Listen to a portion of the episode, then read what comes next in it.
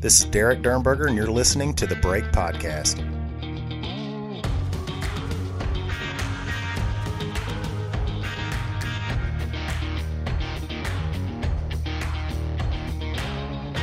Happy Shot 2020, ladies and gentlemen. I think I just blew Gina's ears out when I did that. She may have flinched. anyway, we are here, Shot Show 2020, Las Vegas, Nevada, ladies and gentlemen. The floor is abuzz, and we are fortunate enough today to have our friends from Addicted to the Outdoors, Mr. John Brunson and his lovely bride, Mrs. Gina Brunson. How are you people doing today? We're doing good. How good, are you doing good. doing? I'm just delightful. I love show season so much. I'm so full of energy, and I'm not suffering from sleep deprivation. Or Well, you've, been, you've been being a good boy, getting some I actually sleep. was good last night. I was asleep like about 11, which is like Yeah. still my time. That's like one in the morning, so I'm Yeah. still We're, kind well, of we're, late. we're, we're two nights in. We've been pretty good too, which is saying something for the Brunsons. I know, right? Especially when I heard y'all say earlier, "Well, we were with Brad." Yeah. Uh, we, we snuck out. Hmm. Well, we, we, ca- we, we tried to we tried to we, we tried to save up you know the last two nights because we know Yeah. we know tonight and tomorrow night it's going to be ugly. Hanging out with Brad doesn't usually end with an early bedtime. no, No, no. exactly. Not at all. so uh, y'all came in. but Y'all came in Monday. right? Monday night, yeah. Okay, and then so y'all had busy days yesterday Yeah. doing uh, meet and greets and things like that. Because what I- the reason where I'm going with this is I want to kind of maybe try to do a two or three minutes of like what shot show is like for everybody because not everybody gets a chance to come. I know I complain about being tired all the time, but it's a pretty cool experience. I mean, everybody's got all this new stuff here, and there's sixty thousand of us here. I Wow. mean, Oh yeah. If I I- look, it, this show, yeah, for a person that's never been to the show, it's it's it's an amazing show. I mean, Right. it, it is. You know, it's you know, yeah, you know, after ten or fifteen years, you know, it, you, you get used. It, the, the newness wears off. Right, yeah, But- exactly. But it, but it's a really cool show, um, and even for me and Gina, it, when we, you know, once in a blue moon, we do get to maybe walk around and look at some things. It's Yeah. kind of fun, but just.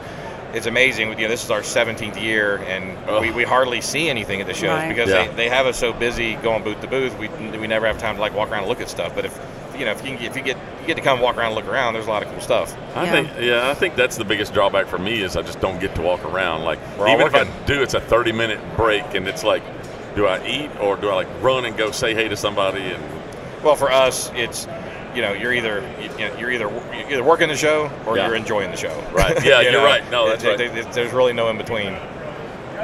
and then Gina has to take uh, what three steps for every one of your one. Oh, right? exactly. Gina's getting all of her steps in, buddy. She usually keeps up with me. I've been, I've been Yeah. dragging her around this this trip. She's been a little- she's been a little pokey. I've been pokey Gina. Well, the other cool thing that I like about it, the general atmosphere, like, you know, the way that the national media makes everything look so bad and everything's so Right. downtrodden. And then you come here with like minded people who are all like big Second Amendment people, and it's people that hunt and fish, and it's like all these law enforcement, and heck, they're all doing like military buying deals here. So you Right. got Navy, so the Yeah. military's represented here. So it's just so cool to like have a week in our lives where we're around 60,000 like minded people. And right. For and- once. Yeah, and Vegas kind of caters to all of us while Yeah. we're here since it's so big, and so that's kind of a cool experience. Yeah, and it's, it's been a positive show. You know, Yeah. I mean, Yeah, I- the show's like I, I been feel like, positive. I, you know, I feel like uh, last couple of years, is, you know, it's been a little up and down. But Yep. I mean, this year, uh, it feels bu- it feels busier than to me. It feels busier than it's been in years. But it also feels a, like a lot more positive. You know, just Yep. people are doing business. People seem to be doing well. Things are coming around. Yeah. So No, I think it's important to point that out because, like, the general enthusiasm here usually makes its way into the general public. Public. Sure. And, and so people come out of here with good attitudes, and everybody's really positive about what's coming down the road. And, you know, so if you're listening and you're getting beat up by the national media, don't do it. yeah, the, the national media. media. Is, there, Those is, is there guys. any real news anymore? No, Yeah, it's so anywhere. sad. So Holy sad. cow. Yeah. So we're all rolling out of here with positive attitudes, and I think that's something important that everybody kind of needs to pay attention to. For sure. Sure. Now, when we were last at ATA, we were talking about some of our new cameras, new cell camera strategies, and things like that. We uh, we talked about your strategy a little bit, and I kind of want to like maybe hash that out a little bit more, and maybe even brainstorm a little bit about some things. But you were talking about you go into a stand on a farm, and you're going to put two cell cameras out, one in spot number two, one in spot, number, three. So you're keeping up with everything that's going on while you're on site, Right. which is kind of It was funny because I heard somebody describe that as torture today earlier because they were like, Seeing deer. yeah, you're at in the, wrong stand, and you're like, oh no, no. well, it's it's you know, and like we talked about before, you know, we we, we use them as traditional cameras, and, and we, we love getting pictures all year, and we you know we love getting early season pictures and velvet. And we like seeing what deer are there, but again, with me and Gina, when it comes time to hunt, we got to get in and hunt. Yep. We can't reschedule, we can't leave and come back because it's slow. So we got to get in there. It's usually five days and figure it out. Yep. So you know where that where the cameras have really been the biggest tool for us is using them as a, a, a live scouting tool. You know, Yep. so and the thing we learned too was, you know, by sitting in our A stand and then putting a, a camera at our second choice and our third choice stand, you know, we, we not only learned that hey. We may see some deer, and it's worth making the move, which is going to help us kill big deer. Yep. But the other thing is, it helps us. It's, it also helped us uh, make it helped us not make any bad decisions. Meaning, Yes. like there's been a lot of times you sit in a stand all day and you're like, man, I, should I should have went to that other stand. Well, Right. next day you go to the other stand and guess what? There wasn't nothing happening there anyway. Right. So sitting in that stand and you know getting pictures from a stand that you want to make a move to is great, but also sitting in a stand and getting you know if you're sitting in a stand seeing nothing, Yeah. and your other two stands that you could have sat in, you know you got cameras there and there's and there's nothing there. Well, you know you're not missing something either, and you're not you're not making a move out of frustration. That's where they usually put you in those stands where there's nothing, right? Yeah. Yeah, right. I agree. Say, but I, I'm the gar hole king. Gina Gina gets put in the honey holes. I don't know. This year was brutal. Yeah. It Well, was. I Whitetails was- was t- Whitetails was goofy this year. I think it was for everybody Yeah. because, like, you know, we, we all of us have done this, and I and I may have talked about it before on here on one of the podcasts, but we go in and I'm used to that late season pattern, and that's my favorite time to hunt in Tennessee every year because, man, we go sit the food plots. Yep. It's cold. They Hunt the- got to hunt the eat. food. Yep, they got to get. They got to get out there. And this year it was 70 degrees. right. Wow. They don't need to eat when it's 70 degrees. They're not getting cold. They can go bed up on the hill, soak up some sun. So it just disrupted all their patterns. And I don't think we were alone in Tennessee. I think I, I- you know, weird, cu- weird weather patterns, everything contributed to just Yeah. a weird year with everybody. Yeah. it was a weird it was a weird year on whitetails, but you know, I tell you one thing we've really learned over the years, and I, I is temperatures everything. Like like it's it- it just you know after years and years of whitetail hunting and bow hunting and, and, and taking notes and kind of learning what affects what. Yep. I, I, I truly believe that you know wherever you're hunting there's a there's a threshold Yep. and and for me you know i think it's somewhere around 60 degrees you know it's like I've, i just there's been so many times i'm sitting in illinois right and it's 18 degrees and, Right. and i'm on a crp field and i'm seeing deer all day long like just nonstop the next day it jumps up to you know 65 and you don't see a deer Yep. all day and it's just funny you know i and, and I, I, I- I take a lot of notes and will monitor like what i see based Right. on like temperature and everything else and you start for me i started seeing really a pattern and i'm telling you there's somewhere around that 60 degree mark Right. they just it's like it's like a light switch turns off you know i mean it's just it's somewhere in there i mean it seems like if they're rutting good and it, it gets up you know in the 50s and it's still cool you're okay but it just seems like somewhere in that 60 degree range they just Right. it just something just turns them Yeah. off Gina's threshold is 80. She doesn't like it below 80. Oh no, Yeah, well, not she's a true. sun- I she's like a- it. I like about sixty. Really? Yeah. well that's Even in Florida? No, not not in Florida. no, they- no, no, no. Yeah, you got, yeah, you're talking about her beach time. She Yes, likes- she likes exactly. that- I'm that- talking about when she's in Florida, if it's below 80, we're getting the parking Right, zone. oh right. no, that's true. yeah, if We're we're, talking- yeah, yeah. Uh, if we're in beach, if we're in beach country, we like that hot.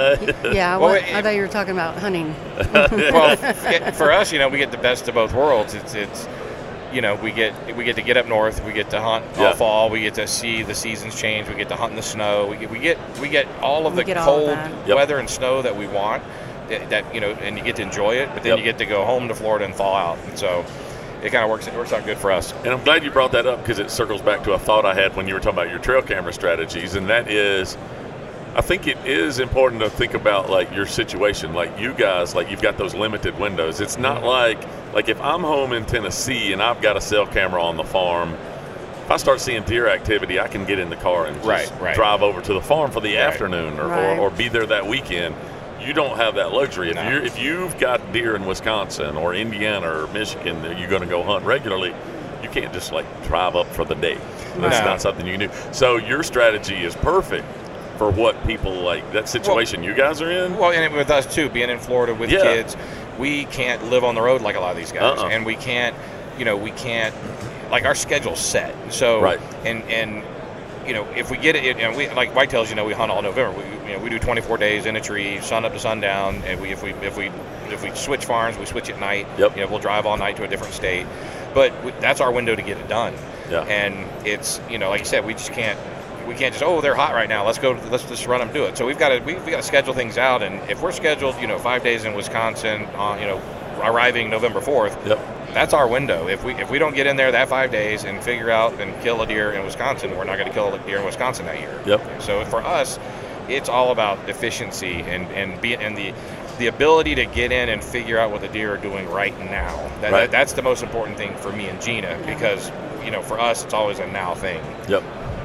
Now, now, now. Gina's always now, now, now, now, now. Of all the things the good Lord blessed Gina with, patience was not on the list, I don't believe. Yeah, I'm out of patience. Yeah. yeah. Not real patient. Oh, uh, something else I did want to bring up while we were here again. We mentioned it while we were at ATA. I do want to talk a little bit about Spear Life. I have been on the road, so I'm not completely caught up. So, what was this week's episode?